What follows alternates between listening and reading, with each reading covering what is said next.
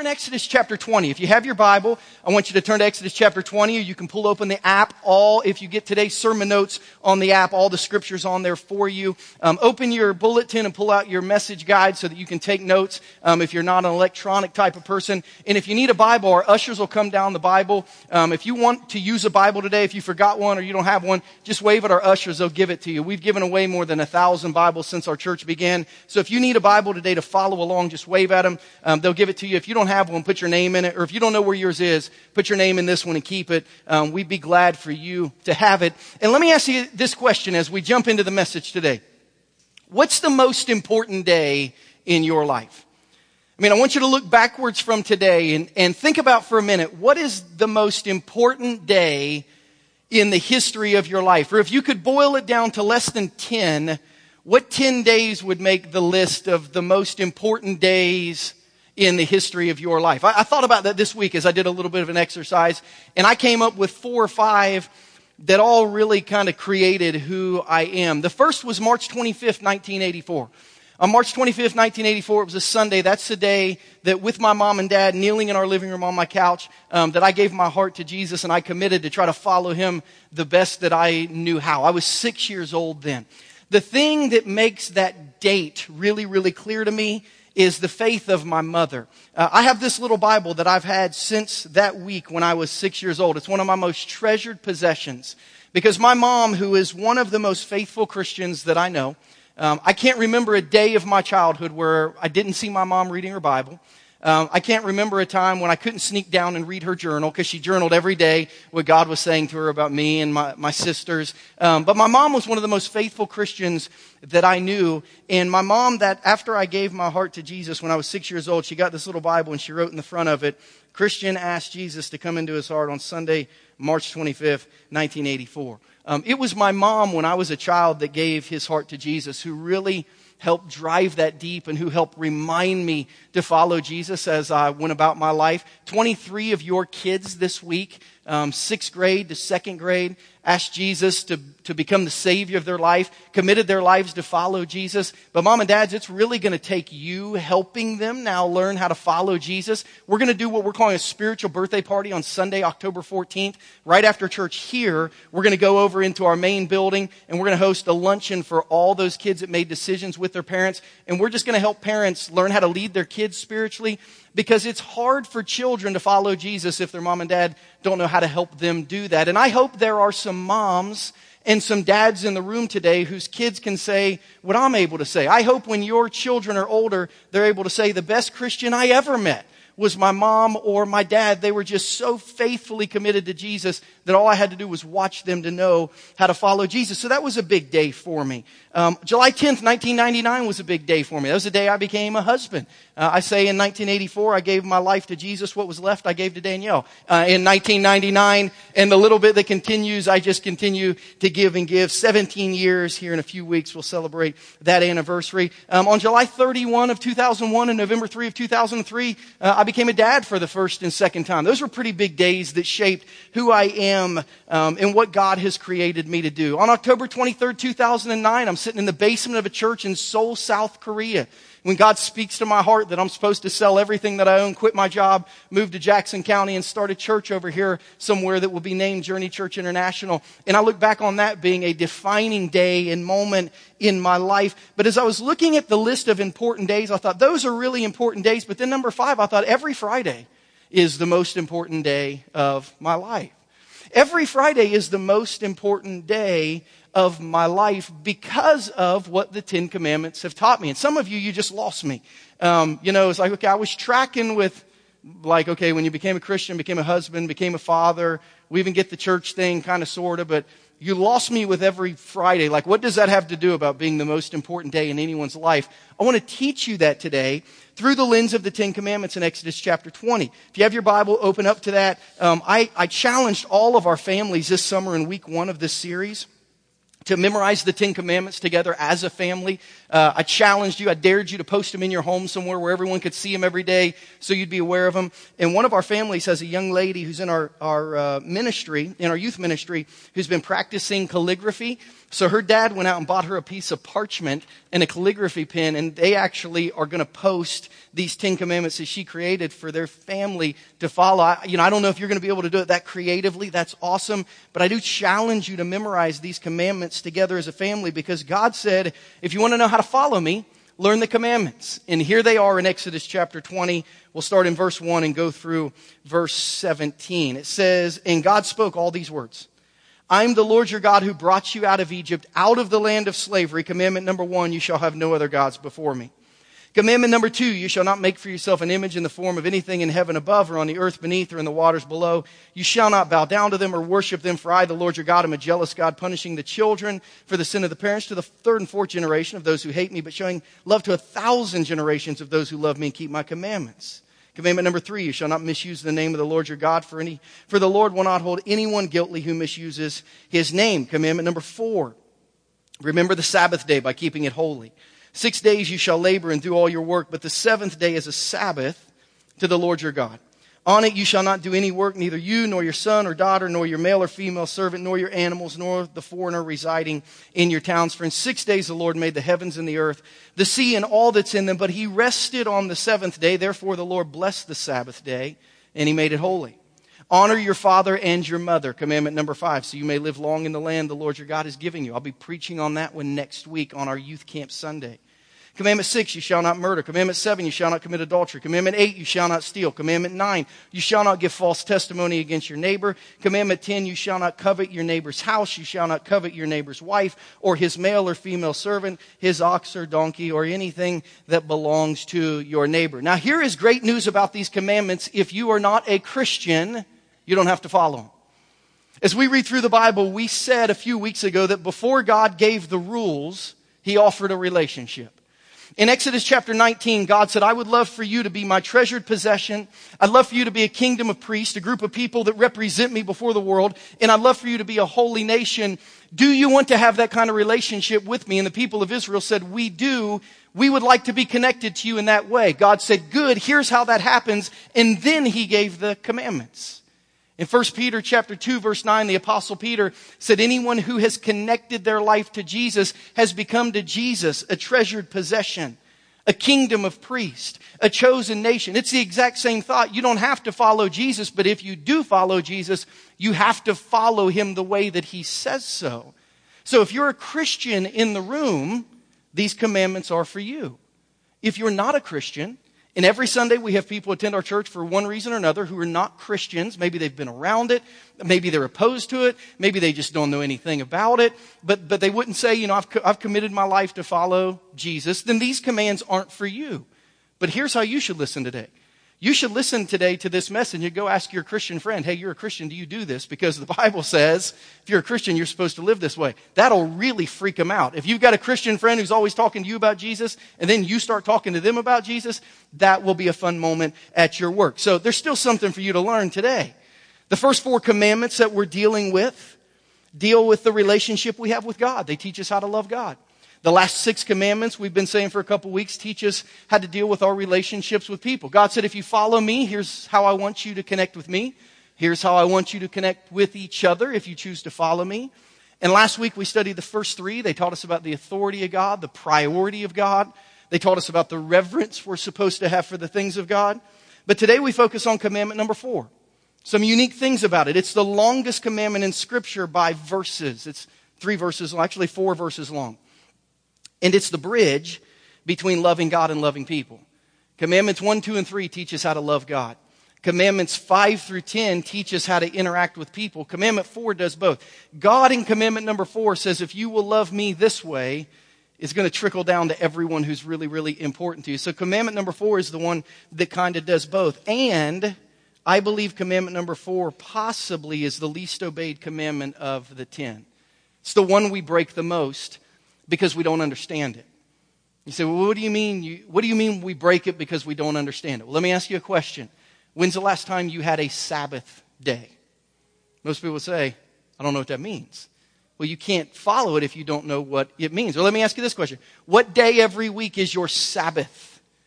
So I don't, I'm not even familiar with that term. Well, you can't keep it if you don't know what it is. So a really important command of God today that I'm going to try to teach you I believe commandment number four teaches us about the most important day in our life. Let's pull back from the other nine and just look at commandment number four, verses 8, 9, 10, and 11. Here's what God says. Commandment four, remember the Sabbath day by keeping it holy.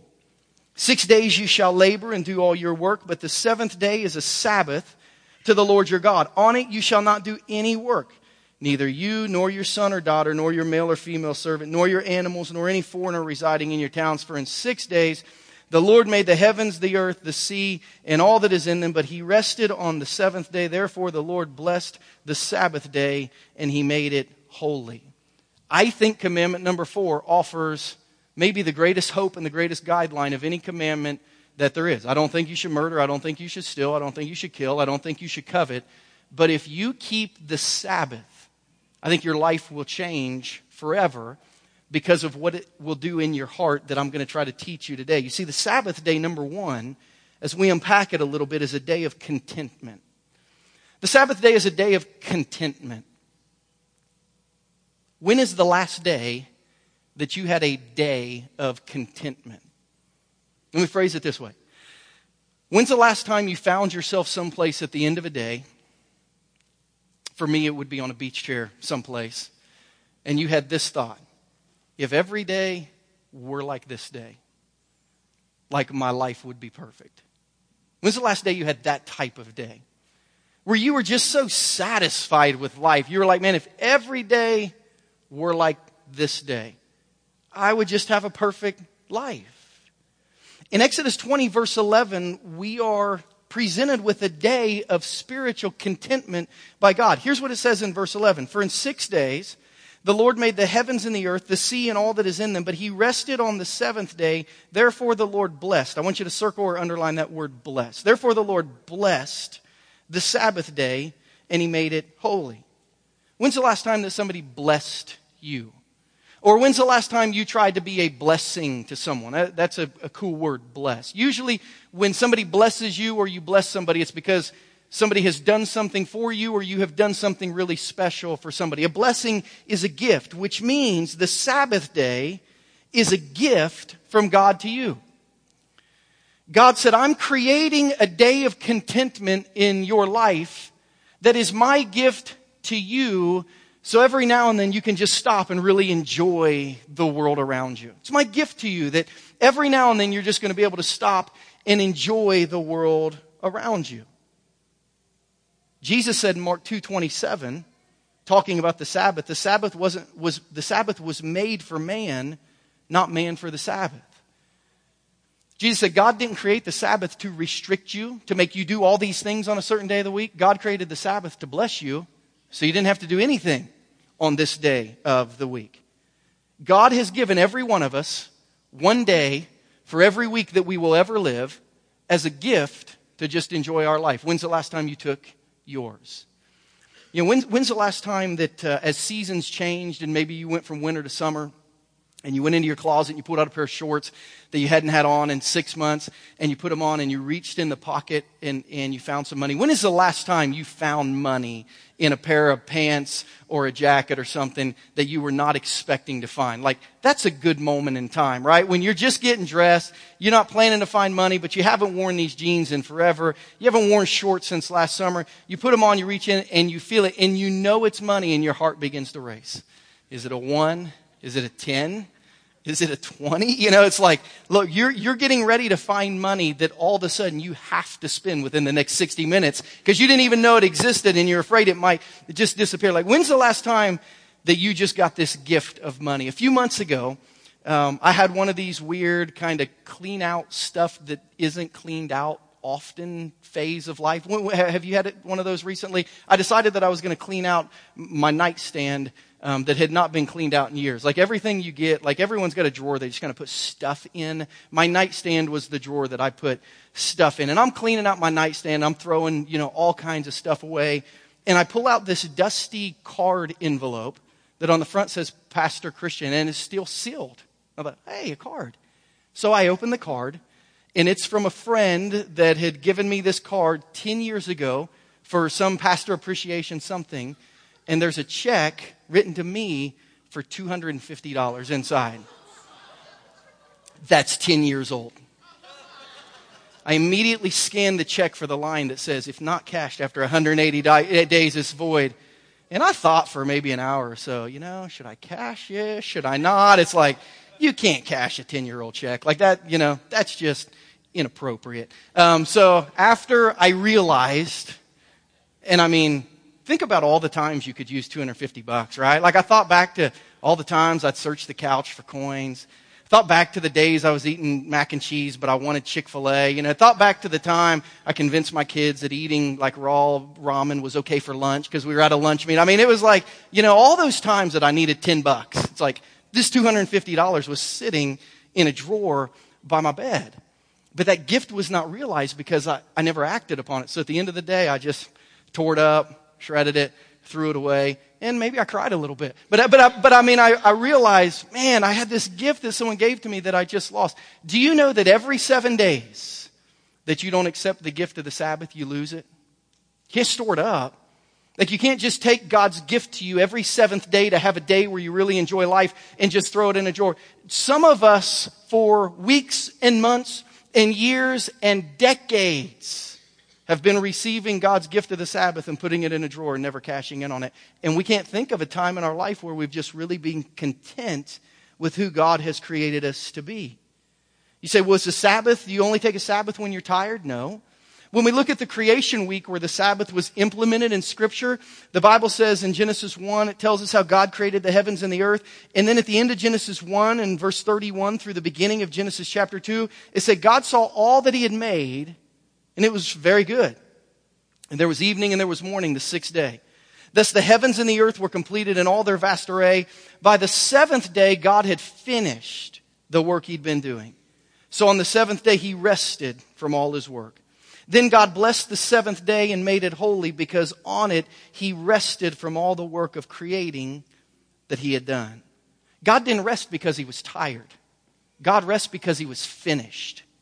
God didn't take a day off because, like our vacation Bible school workers, he needed a, a, a, nap. God looked at, looked at what needed to be done. He looked at it as finished and he said this, before I just move on to the next thing, I'm going to enjoy this one. And I'm going to build it into the DNA of humanity that before we just move on to the next task, that we stop and we just have contentment in our life. He was finished.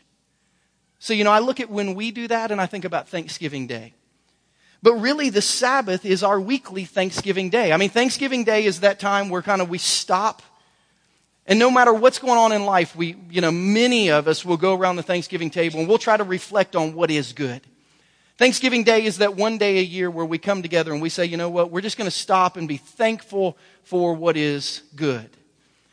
But I don't think I truly learned about the Sabbath until I went to Israel and I saw one. My first week that I ever spent in Israel, the first Friday night we had, we were in a really nice hotel that had a really nice buffet downstairs.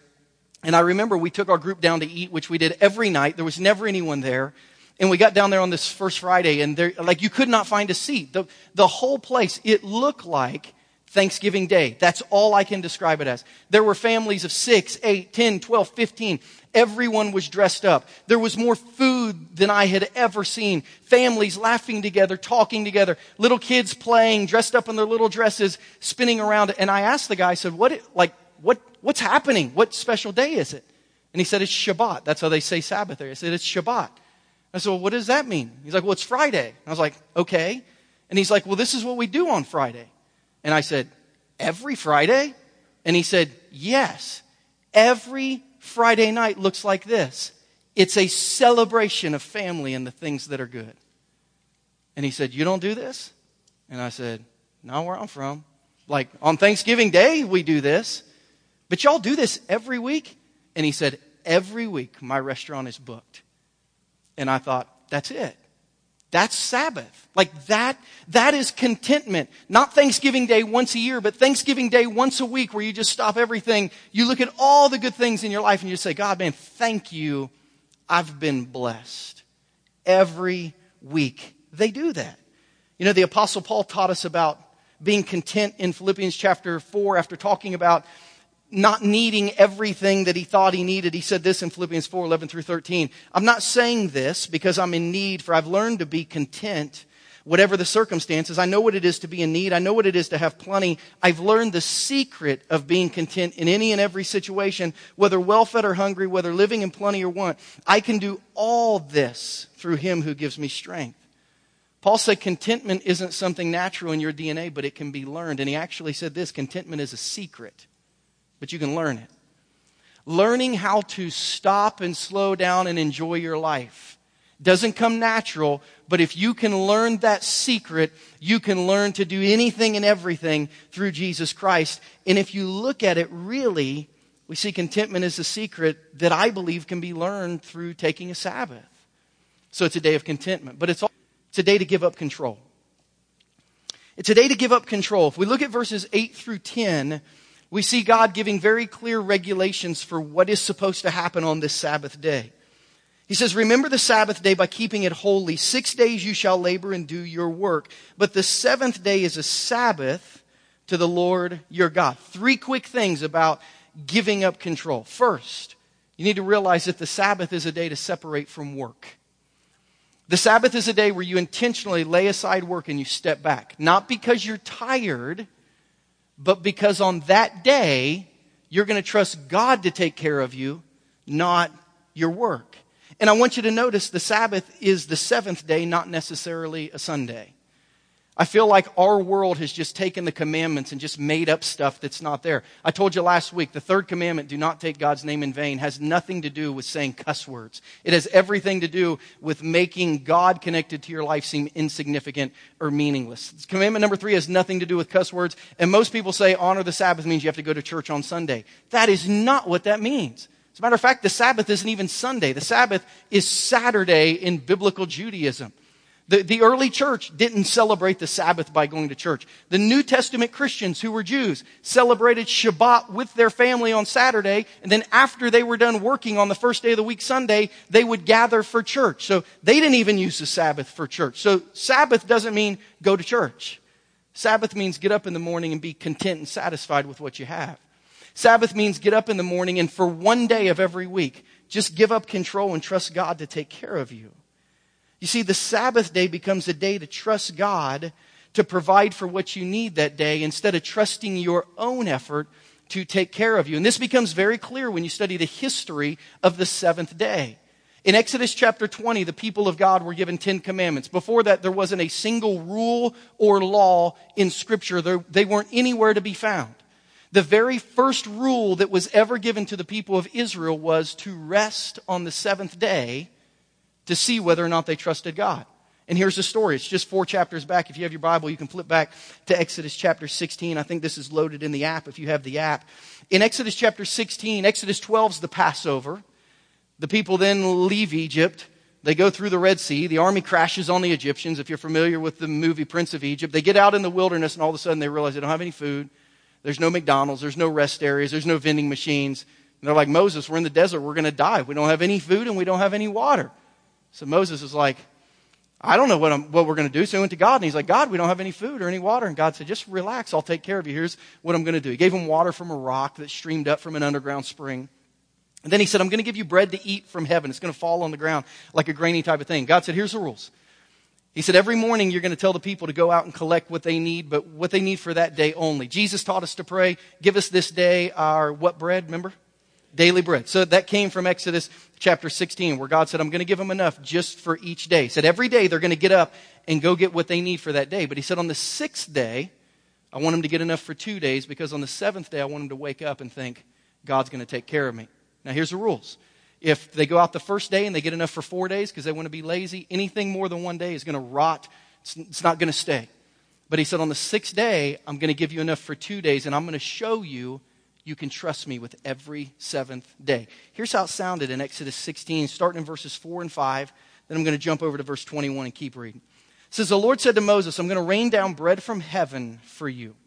The people are to go out each day and gather enough for that day. And this way I'm going to test them and see whether they're going to follow my instructions. He'd never given them any instructions before.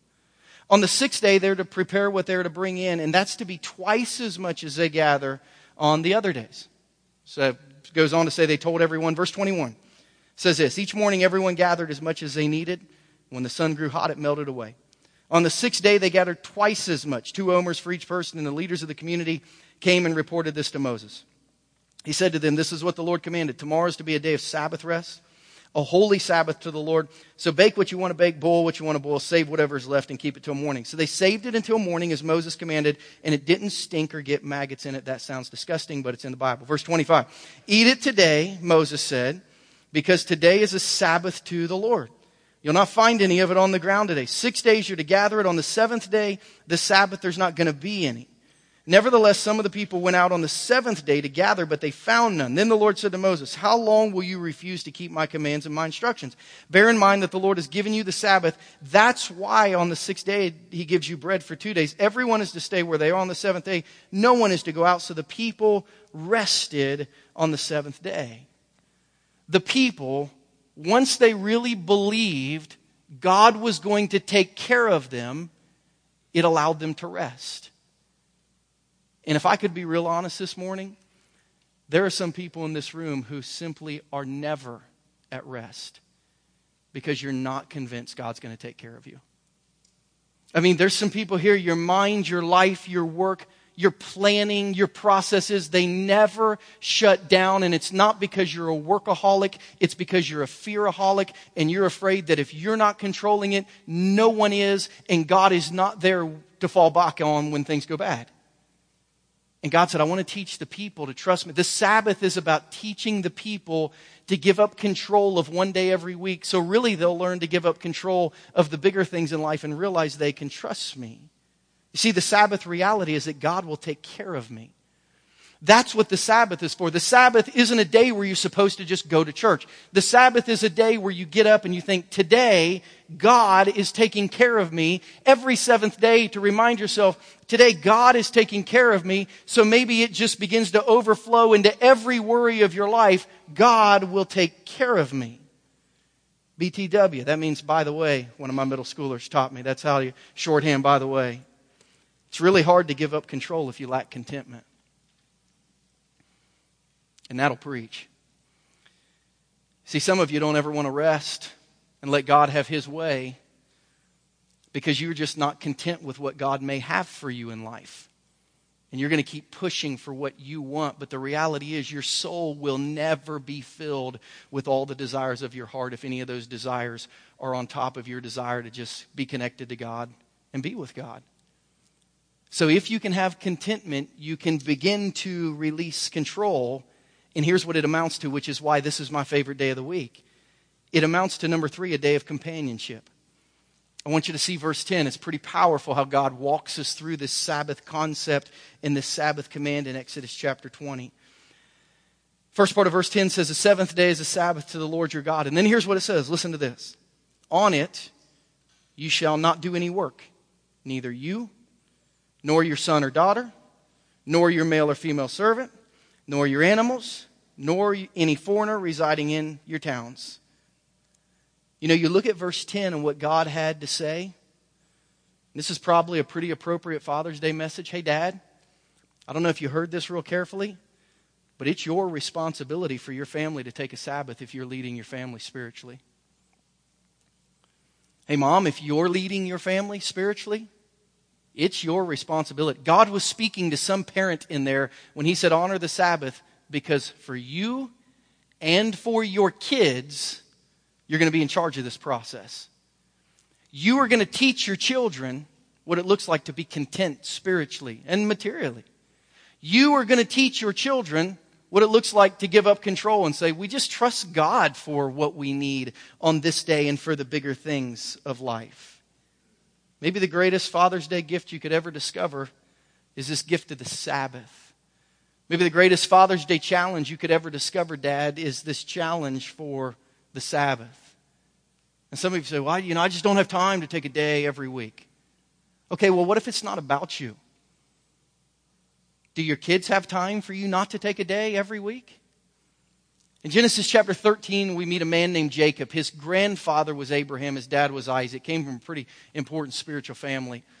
And he had a falling out with his brother, so much so that his brother wanted to kill him, so he ran away. He didn't see his brother for 20 years. Some of you have similar experiences. You've, you've been divided from your family for a time, a lot of tension. After 20 years, they finally got back together. Jacob and Esau, his brother, had this reunion, and Esau wanted Jacob and his entire family to kind of come live with him. He was the older brother. He would have loved to have stepped up and taken care of Jacob's family. But Jacob said, I'm not going to be able to move at your pace. And here's what he said for you dads to say, I'm too busy, too busy to take a Sabbath day. Jacob said to his brother, Let my Lord go on ahead of his servant while I move along slowly at the pace of the flocks and herds before me and at the pace of the children until I come to my Lord in Seir. You see, Dad, it's your responsibility every week to pull back and be with your family, to wake up content, to wake up satisfied with your life, to know on this day God's in control so you can spend 100% of your focus on your sons and on your daughters and on your family. Moms, dads, that's your responsibility. Hey, bosses, Hey, business leaders and business owners, I don't know if you saw this real clearly, but it said you need to take a Sabbath. And if you have anybody who works for you, your male and female servants, if you have anyone that you're leading or that works for you, it's your job to make sure they're taking a Sabbath. You're responsible to teach them and show them that one day a week you just stop to enjoy what you have, you give up control, and you spend time with the people closest to you. And you do it every seven days because the checks that get thrown in the drawer never get cashed. And then for those of us in the room who are Christians, you know why I think this command is given to us? Because we live in a world, especially for some reason, this community of Kansas City, that just has to be as busy as any place on planet Earth. No one has time for anyone in this community. But what if every Christian took a Sabbath so that the community looked at Christian families and said, Man, I don't know what's going on with them, but they seem to be the, they're always with their family. Christians seem to be the only ones who always take time or make time for other people. Like, I don't have time for anything, but they're going to small groups and they're serving at church and they're hanging out at youth camp and vacation Bible school and like their family spends a day together every week. How do they do it? See, it, beca- it could become our greatest witness to our community. That because people are important, we stop every week and spend time with them. You see, the Sabbath doesn't just allow for relationships to be strengthened, it commands it. It's a command. Because God is important and people are important. And here's the coolest thing about the Sabbath. Here's where I got really excited as I began the last few weeks to study on the Sabbath, to teach the Sabbath, because I never really realized this until the last month. The Sabbath is a picture of eternal life. It's a glimpse of what every day in heaven will look like. And when I began to understand what the Sabbath stood for and what the Sabbath pointed to, I thought, holy cow, I cannot wait. If this is what heaven is like, I cannot wait to get there. Because Hebrews chapter 4 says that the Sabbath day points to an eternal Sabbath rest that is every day. The author of Hebrews says there remains then not just a Sabbath day, but a Sabbath rest for the people of God. For anyone who enters God's rest also rests from their works just as God did from his. Let us therefore make every effort to enter that rest so that no one will perish by following their example of disobedience. Can you imagine a world where every day you wake up totally satisfied with the state of your life, totally content with the state of your life. Can you imagine a world where every day you wake up and you're not worried about anything, you're not bitter about anything, you're not wounded by anything, you don't have any concerns about it? Can you imagine a world where you wake up every day and think, this is going to be the greatest day of my life because I have everything I need? Can you imagine a world where you wake up every day and you're not worried about what you have to do because you know God is totally in control of everything and you trust Him completely with anything and everything in your life? So you wake up and you're not worried about what happened in Orlando and you're not worried about what happened in the Middle East and you're not worried about the election in November and you're not worried about your stocks and your bonds where you wake up and you're just totally, and you just think, man, God's got everything under control. Can you imagine a world where you wake up every day and your first thought is, this is going to be a great day because God's got everything under control? Can you imagine a world where you wake up every day and you know the goal of that day is to spend time with the people who are most important to you and you've got an entire day to do that? Man, if that's heaven, sign me up. An eternity, day after day, waking up without care, waking up without concern, waking up totally satisfied with life, waking up not worried about what I have to do, waking up knowing that I'm going to get to spend time with the people close to me. If that's heaven, I'm in. And the Bible says you get there through Jesus. You see, Jesus in himself is a Sabbath rest. Because in Jesus, you have to give up control of whatever you think is going to allow you to make it eternally and say, God, I'm going to have to trust you for this. You see, Jesus is the only one where you have to become satisfied with who you are and you have to say, God, I just recognize I am always completely separated from you without Jesus. But coming to that conclusion and knowing Jesus is there, I'm content to rest in Jesus.